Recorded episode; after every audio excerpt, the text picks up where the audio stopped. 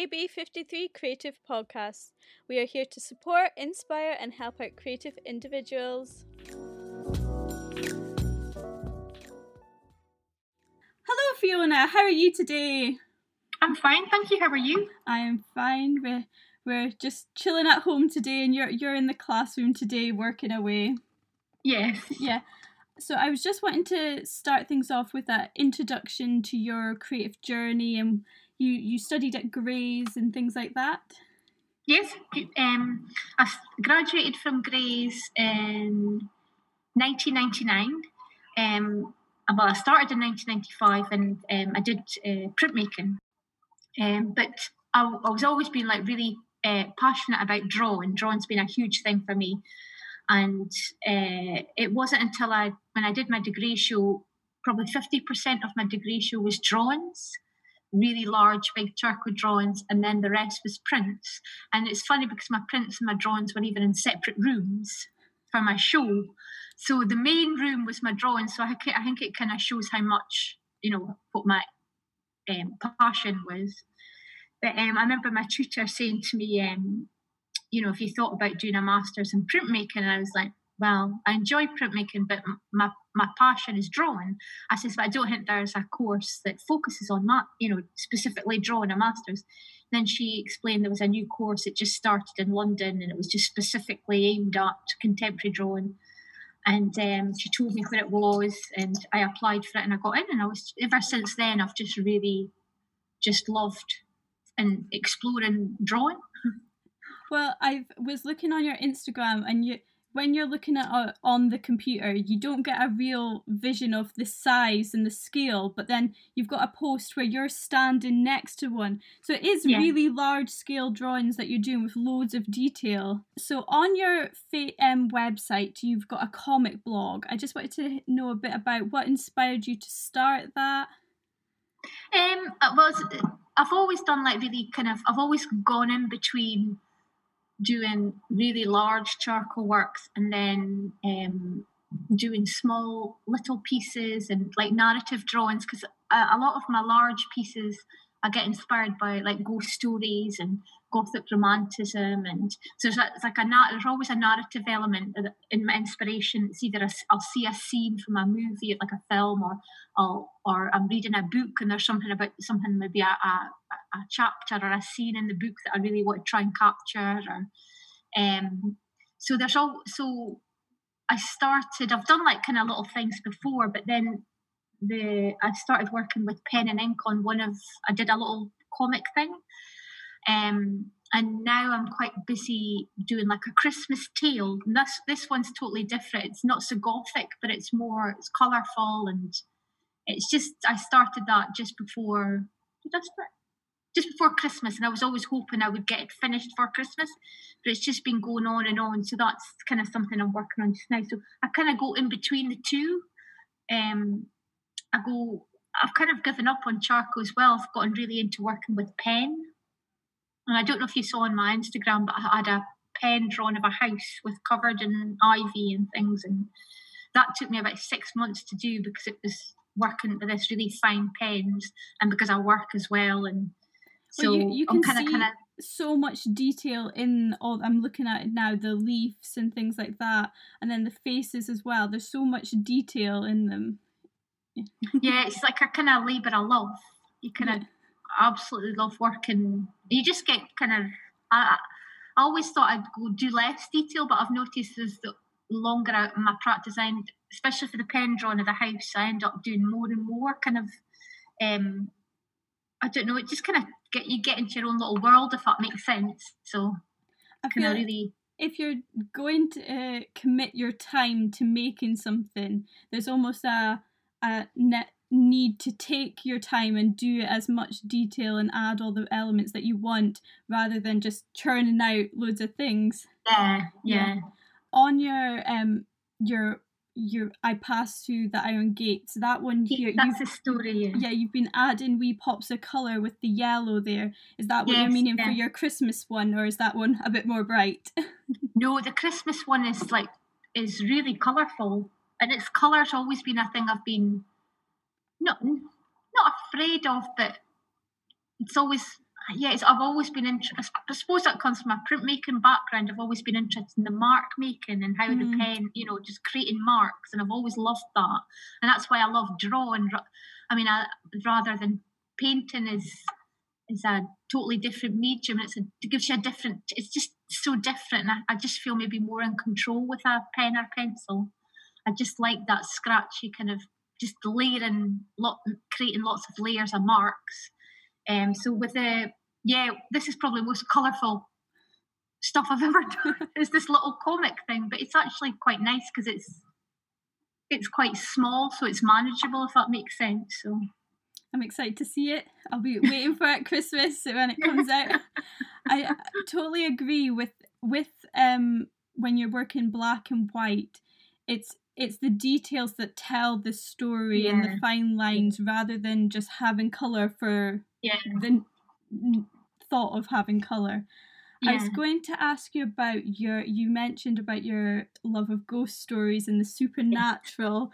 I think there's something always that the unknown that draws you in. What What's your what What's your passion about that? um, I think it starts when I think about why I love stuff like that. I don't know. I think it it could start from well, definitely. I suppose it definitely starts from my childhood because my mum used to always tell us ghost stories. And she's she's very superstitious, and I think that's quite a northeast thing. It's like people here are quite superstitious, you know, and and um, and she does believe in the supernatural and things. So it's kind of like rubbed off on me, and then my granny as well was like that, and just stupid things like don't stir with a knife.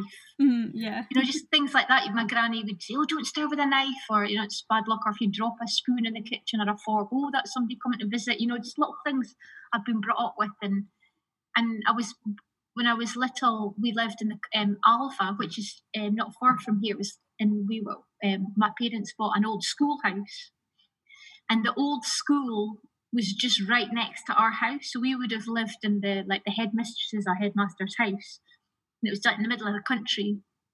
So me and my brothers would actually play in the school. That whoever owned it had blocked, like boarded it up, but we managed to creep in and I just remember there was all these old classrooms and there's like broken windows and you know there was a big hole in the ceiling pigeons were coming in out but it was so spooky and I think but so kind of exciting at the same time. And I, I think it starts from there. And just ever since I've just been just love ghost stories and love watching spooky films and just I don't know it's just something I've always loved.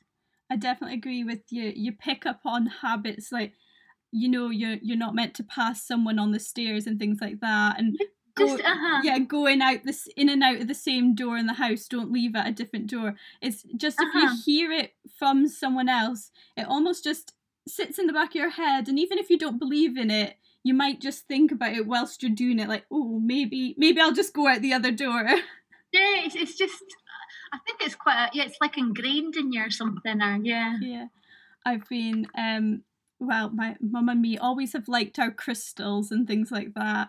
And I, I charge my moon water and things like that. And my, my boyfriend, I think he's just been open to this world of what what on earth is going on. well, that's that's interesting. I've never really, yeah, I've, I've heard a lot about crystals and energy and things. Um, my mum, I think, quite likes stuff like that as well. So. Well, I think there was a shop in Aberdeen. I think they've closed, and you went in and that I just would wear away to the lady in the shop and she's like, I'm just employed here. But I'm like, oh, what, what does this crystal do? And what does this one do? Oh, wow. So I just wanted to get a wee bit of an insight to your journey to teaching because you've only recently, is it, how, how many years have you been teaching? Three. I think I'm in my, uh, let me think probably just my, I'm just started my yeah this is my fourth year now. So I was a yeah four, four years teaching. Well it's three years really my probationer year and then actually three years my NQT and then and then then two years actually teaching. So new NQT is a newly qualified teacher. So uh, so that's it's four years I'd say yeah. What, coming up to my fourth what year. inspired you? What made you do that career change there I suppose I came back to the northeast maybe it's probably eight years ago because um, I lived a long time in down in Edinburgh and I lived abroad as well for a long time. Um, so I kind of moved back back here. Yeah, it must be eight nine years ago. Um, and I think I was just kind of ready to. I think maybe just moving back and seeing my mum and I, I mean I'm still I'm still really creative. I'm still love my practice. I'll never give up my practice. That's something I'll always do. But I think it's probably just time to give back. You know, I think right, I'm ready now to give back and help because I'm originally from this area. But although I went to Banff Academy, I didn't go to Turriff Academy. Um, and I just thought, right, I really want to, yeah, help pupils that were in a similar position to me because we are so isolated up here. But at the same time, there's so much creativity. You know, it's there's so much talented people up here, and um, be going be going to Gray's and meeting all my, you know, the, the, the type of people you meet, and, and you doing exhibitions and scholarships and all that. It, it just shows you a different world so I really, you know, I thought, right, I'd love to come back here and, and help and help people. Like this is a, this will open up your world for you. You know, this this journey you can go on. So I think that's one of the reasons, and it, and of course it's security as well. Yeah. it's a secure job and stuff like that. So I definitely feel like uh, at uni for graphics it is is quite, there's a little bit not too much pressure to move to like london and the yeah saying that all the opportunities are down there whereas I, i'm quite happy up here i i yeah but it's just with all the technology these days you you can make things and put them out there you don't need to necessarily travel no, not yeah, now. That that's yeah. you're in a great time. I mean, yeah, that's what it, it, for, that's what it was like back then. It was like you had to go to London or you had to push yourself or to go to these places, but not now. No, I mean, in you know that's the wonderful thing about social media instagram and you can have people from you know half you know across the world like your work and comment on your work and and you can just post things eh, to be included in exhibitions or or, or commissions or work that, i suppose that's that's one thing that covid has shown us is you don't you know we we've got this virtual world now that's going to help us so. mm-hmm have you found yourself hindered or more motivated from COVID to do your projects? Do you think? With um, I suppose I don't like teaching from behind the computer. Mm-mm. I hate it. I, I I do miss the the energy and the interaction with the, you know with pupils. You just can't beat it. Mm-hmm. It's just it's just such a nice environment, and I think the kids prefer they really prefer the you know uh, that's one thing I do think you can bounce ideas off each other and um, but in terms of I suppose I, have quite enjoyed the isolation or the quietness just now of, of doing my own stuff and that it kind of keeps you going if that makes sense otherwise you'd go a bit loopy.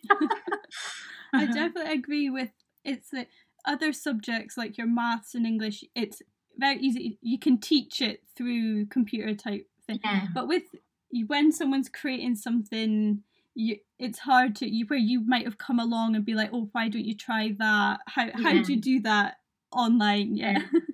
Yeah, because sometimes you know, like you'll you'll suggest you know you'll give an assignment and a pupils to do the work but you don't see that journey mm-hmm. so they just post it and then it's finished or you know when the classroom you can come and give feedback when they're half you know when they're do, when they're progressing with the drawing and the drawing or the, the piece of work will change and alter it with the feedback you're giving it but when they're just doing it on their own and then it's finished and then you're like well next time you do it try this do you know what i mean instead yeah. of like getting in there before they finish it you know you can influence it so yeah it, it does make a does make a big difference so. So I'm just looking at your Instagram right now, and what is your most recent project that you've got up there? It's the third one, the pen. That's the pen one. Um, I think that, when, when you swipe along, you can look at the um, zoomed in sections and you can really see yeah. the detail in the pen. Yeah. Yeah. And it probably is about that size. you know, actual size, mm. or maybe a wee bit smaller, to be honest. Um, depends if you're looking on a phone or a computer. um, this one uh, recently is um, been accepted for the John Byrne Award, but I just have to wait and see if I get shortlisted. And I'm really pleased because this really is a transition from my charcoal works, um, the, you know, the earlier work, the charcoal works, so the, just working with a pen. Um, and it's easier to work because the charcoal works you need you need more room, you need a lot of room. And the, the pen ones, you can't actually just sit in a chair for a change and work. Like the big ones, you can't sit really because you have to keep you have to keep standing back to look at it and then you go you know and then you go back on and work on it on paper and then you have to walk back again to see how it's going but the pen i love the pen ones i'm just sitting a chair and the, the paper's up against the wall and you are just i am literally in this little square of paper area of paper and i'm just stuck there for like an hour. And it's it is a lovely thing that that drawing it just really grew compared to the, the big charcoal works when you, ha- you you have to go back and forth and you see it the whole paper happening rather with the pens. You see bits of it happening if that makes sense. like a jigsaw yeah it, it is it's, yeah exactly just like bits by bits by bits by bits and that's uh, that's quite a nice journey.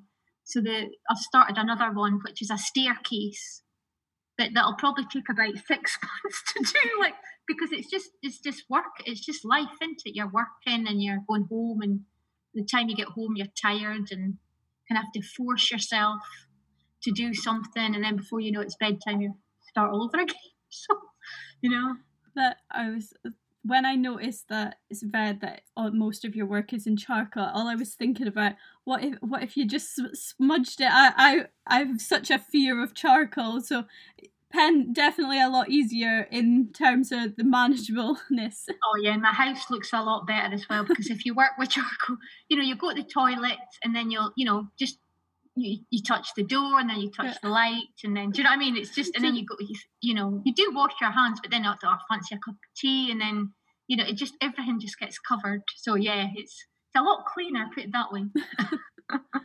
it's definitely like when you're in amongst a project doing things if you're painting or anything like that and you get on your hands even if you're painting walls you just end up oh, yeah. oh it's fine it's fine and then everything just gets covered in paint